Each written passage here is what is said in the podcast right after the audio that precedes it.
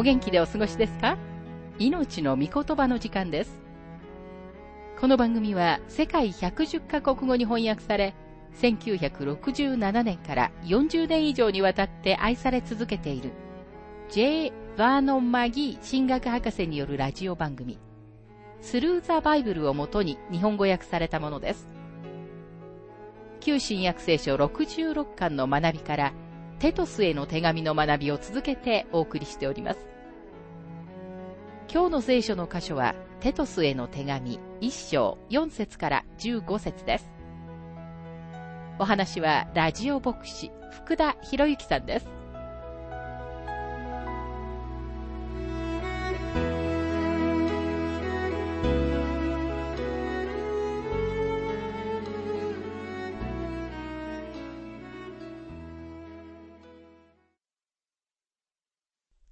テトスへの手紙一章の学びをしていますが、4節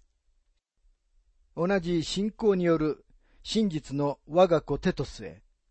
父なる神、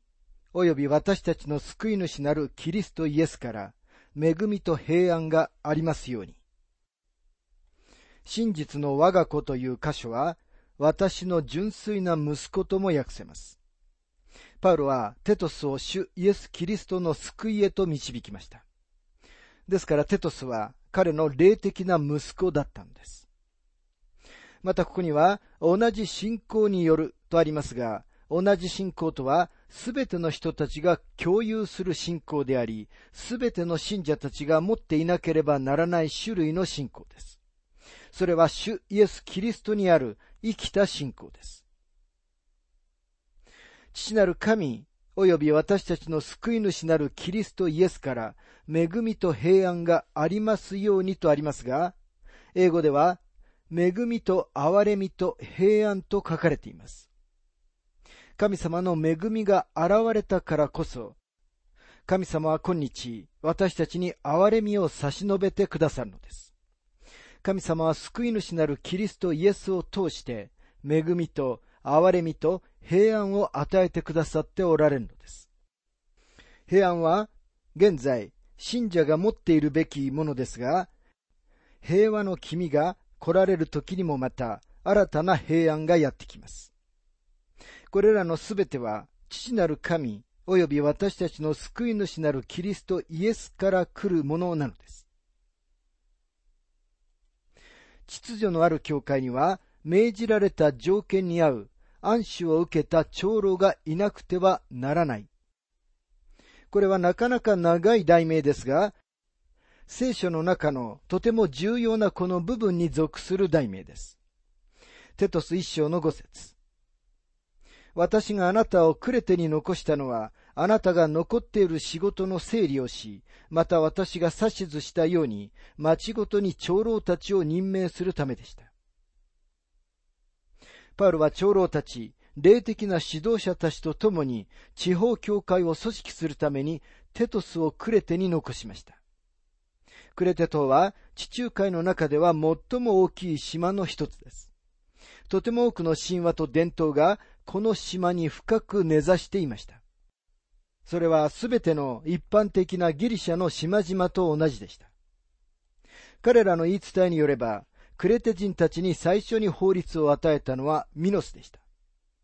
ミノスはその島にいたエーゲの海賊たちを征服し、海軍を組織しました。トロイ戦争の後、島の主要な町々はそれぞれにいくつかの共和国を作り、そのほとんどは独立していました。クレテは紀元67年にローマ帝国に併合しました。指導的な都市はクノッソス、シドニア、ゴルテュナで明らかにこの時それらの町々には教会がありました。パウロはこの島でとても効果的な宣教をしたようですが、聖書の中には何の記録も残されてはいません。実際パウロのローマへの旅の前に、彼がクレテ島に行ったことがあったという絶対的な証拠はありません。でも私たちに与えられているこの短い書簡にある情報から、私たちはパウロがクレテ島にいたこと、そしてパウロとテトスが基礎を置いた教会を形にするために、テトスをそこに残したのだと信じることができます。明らかにクレテはひどい場所であり、そこの人々はあまり良い人間ではありませんでした。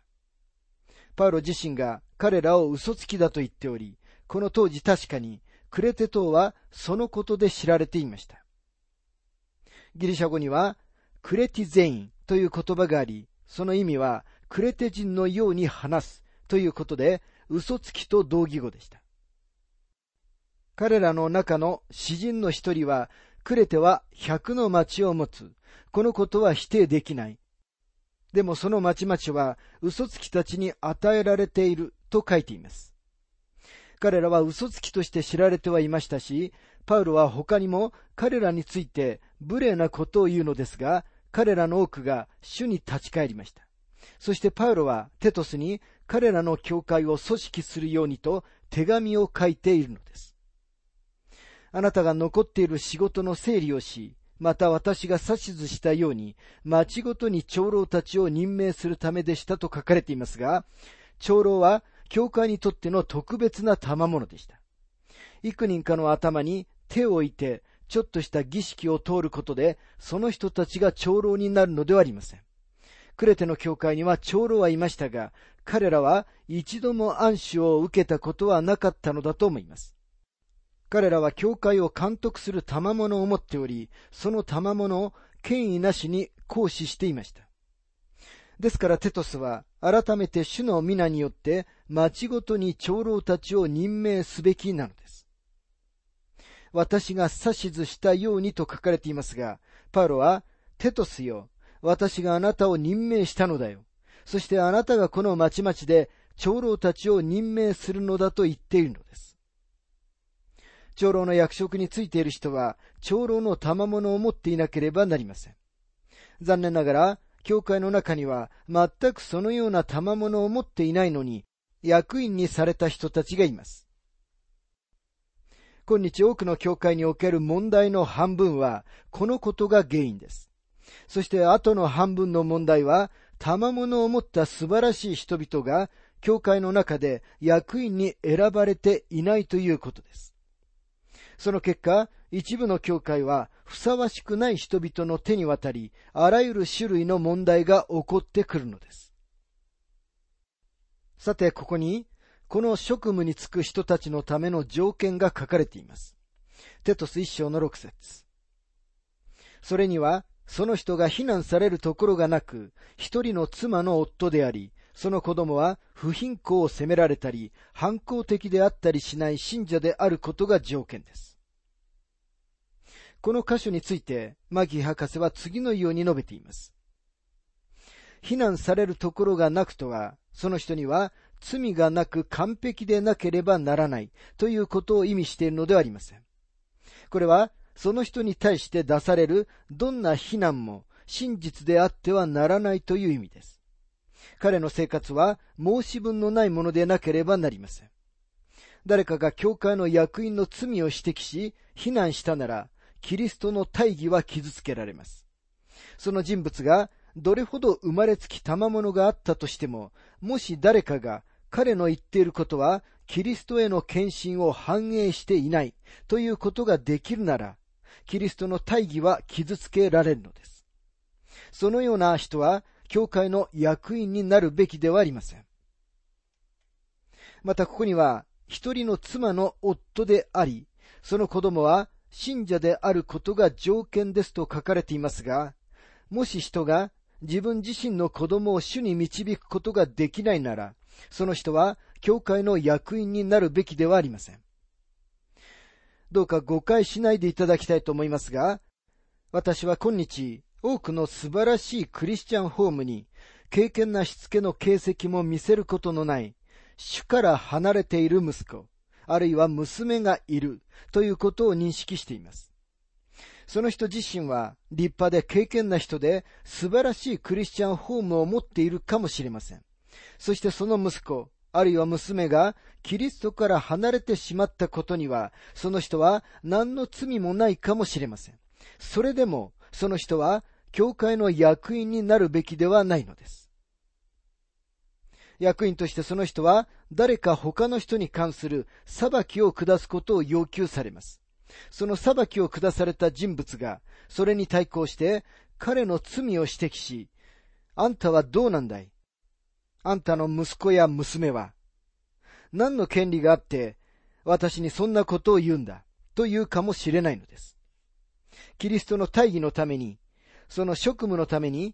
教会の役員の子供たちは信者で従順でなければなりません。またここには、不貧困を責められたり、反抗的であったりしないと書かれていますが、役員の子供たちは、どこかでプラカードを持って反抗集会に出ているのではなく、その代わりに、主イエスにご栄光を期する生き方をしたい。主の御言葉を伝えたいと願うものでなければなりません。テトス一章の七節監督は神の家の管理者として非難されるところのないものであるべきです。わがままでなく、短気でなく、酒飲みでなく、喧嘩好きでなく、不正な利を求めず。これらはなんと実際的な資格でしょうか。監督、あるいは長老は、わがままでなく、人々の代表としてだけでなく、神様の管理者であるべきです。彼は神様の御心を知り、それを行うために、教会にいるのです。また短期でなくとありますが、英語の訳では、すぐに怒らないとなっています。これは気難しくないことを意味します。不正な利を求めずとありますが、不正な利を求めないとは、貪欲ではないということです。これらが監督の性質であるべきなのです。前にも言いましたが、長老と監督は道義的な言い回しです。長老は個人を指し、その人は肉体的にも霊的にも成熟した人でなければなりません。監督は監督する人であって、教会を治めます。ですからこの言葉は役職のことを言っています。監督、あるいは長老が一人しかいない教会というものは決して存在しませんでした。いつでも複数の人たちがいました。今まで一部にクレテの教会にはすでに長老たちがいて、テトスは暗視を授けるべきだったのか、あるいは長老が一人もおらず、テトスが新たに長老を数人任命すべきだったのかについて意見が分かれてきました。もし後者であるなら、教会はテトスの任命に同意しなければならなかっただろうと思います。でもそれは主要な問題ではありませんでした。今日の教会でも、それが教会の中で問題になるべきではありません。パウロは、教会の中でそのような立場を持つための個人的な条件を強調しています。テトス一章の八節かえって旅人をよくもてなし、善を愛し、慎み深く、正しく、経験で自制心があり。これらは長老の条件であり、これは私たちにとっても身近なものです。9節教えにかなった信頼すべき御言葉をしっかりと守っていなければなりません。それは健全な教えをもって励ましたり、反対する人たちを正したりすることができるためです。役員ができなければならないことが二つあります。一つは教え、つまり神様の御言葉を教えることをもって励ますことです。二つ目は反対する人たち、つまり異端を論破することです。私は、教会の役職に就く人たちは、聖書の訓練を受けた人でなければならないと思います。第二次世界大戦の間、驚くべき90日間と呼ばれたプログラムがありました。その当時軍隊にもっと多くの将校が必要だったので、兵士たちに急いで短いコースを受けさせました。彼らは第二副官というちょっと妙なタイトルを考え出しました。しかしパウロがテモテに命じたことを思い出してください。第一テモテ5章の22節で、また、誰にでも軽々しく暗視をしてはいけませんと述べています。ある夜に改心した人に、次の夜には証をさせ、三日目の夜にはその人を役員にし、四日目の夜に伝道者にし、五日目の夜に教会の牧師にすべきではありません。私たちは今日、そのようなことを時々してしまいますが、そのようなことは、教会にとってとても不適当なことです。教会の役員は、神様の御言葉に立ち、神様の御言葉を述べ伝えることのできる人でなければなりませんと、マギー博士は述べています。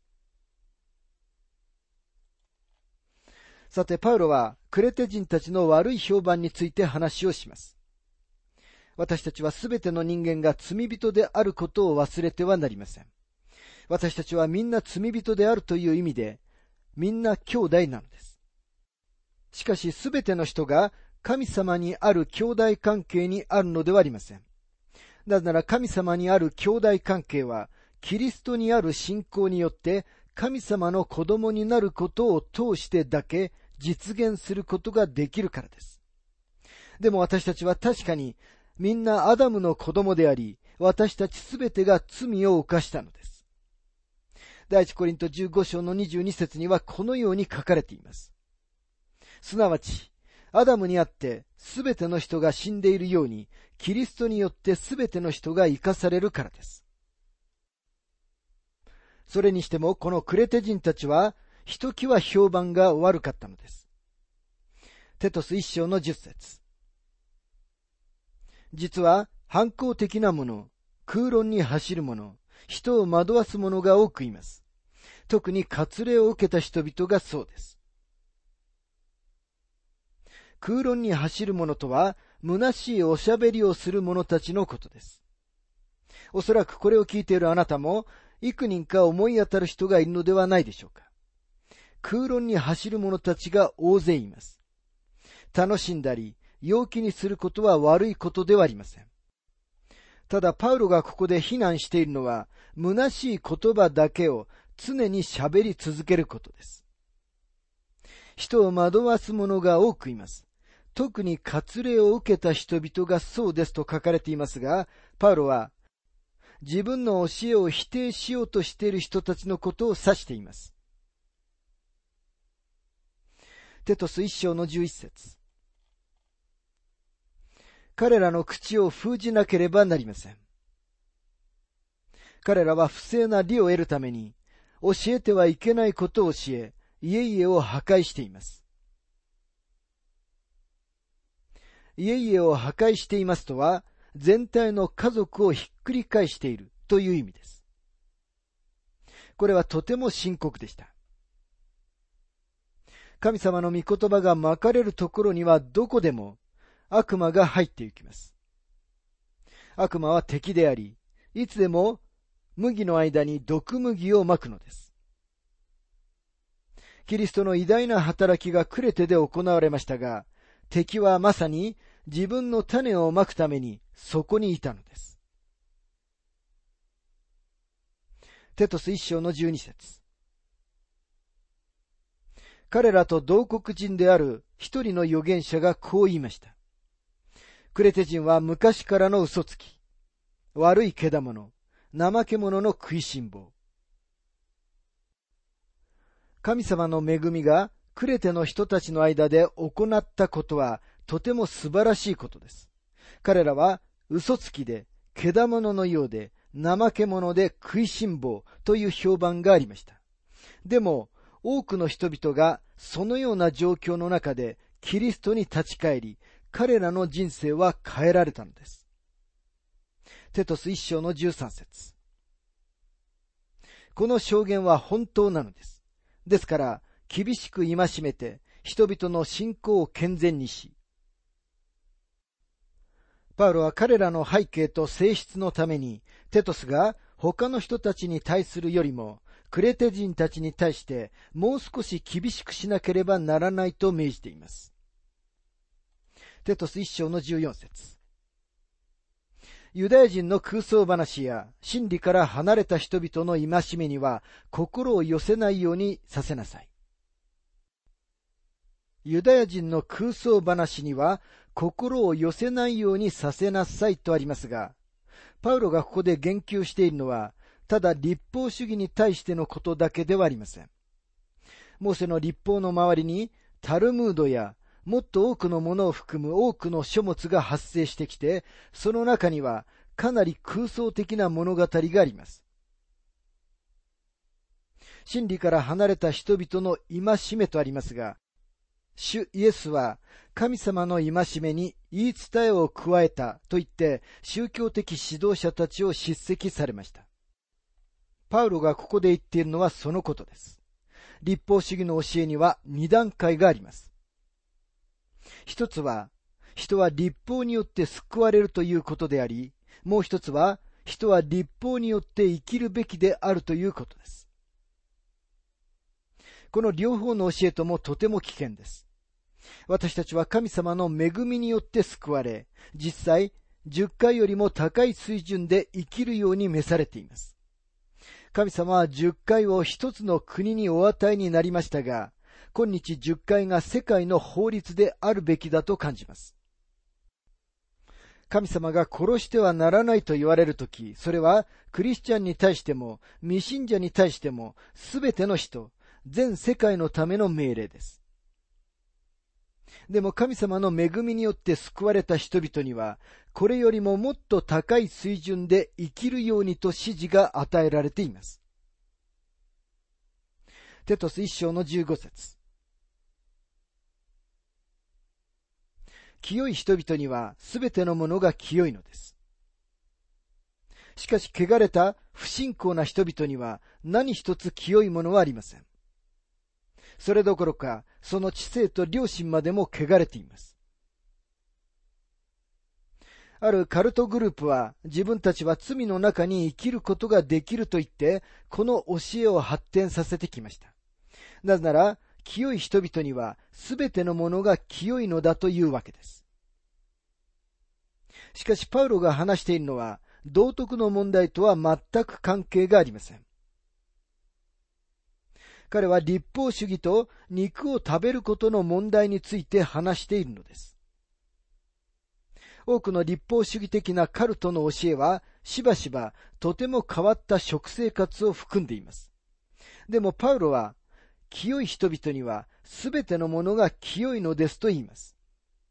言い換えれば、肉を食べても食べなくても何の違いもないのだということです。すべての食物は清いのです。あなたは何でも好きなものを食べることができます。清い人々にはすべてのものが清いのです。食生活があなたを救うことはないのです。あなたは自分が食べたいだけの野菜を食べることができますが、神様と正しい関係にいないのなら、その食生活があなたを清くすることはありません。主イエスは人を汚すのは、外から人間の中に入るものではなく、その人から出てくるものがその人を汚すのだと言われたのです。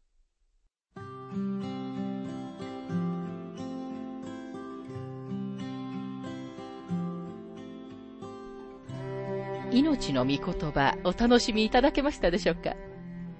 今回は暗守を受けた長老というテーマで、テトスへの手紙1章4節から15節をお届けしました。お話はラジオ牧師福田博之さんでした。なお、番組ではあなたからのご意見、ご感想、また聖書に関するご質問をお待ちしております。お便りの宛先は、郵便番号592-8345大阪府堺市浜寺昭和町4-462浜寺聖書協会命の御言葉の係メールアドレスは全部小文字で ttb.hbc.gmail.com です。どうぞお気軽にお便りをお寄せください。それでは次回までごきげんよう。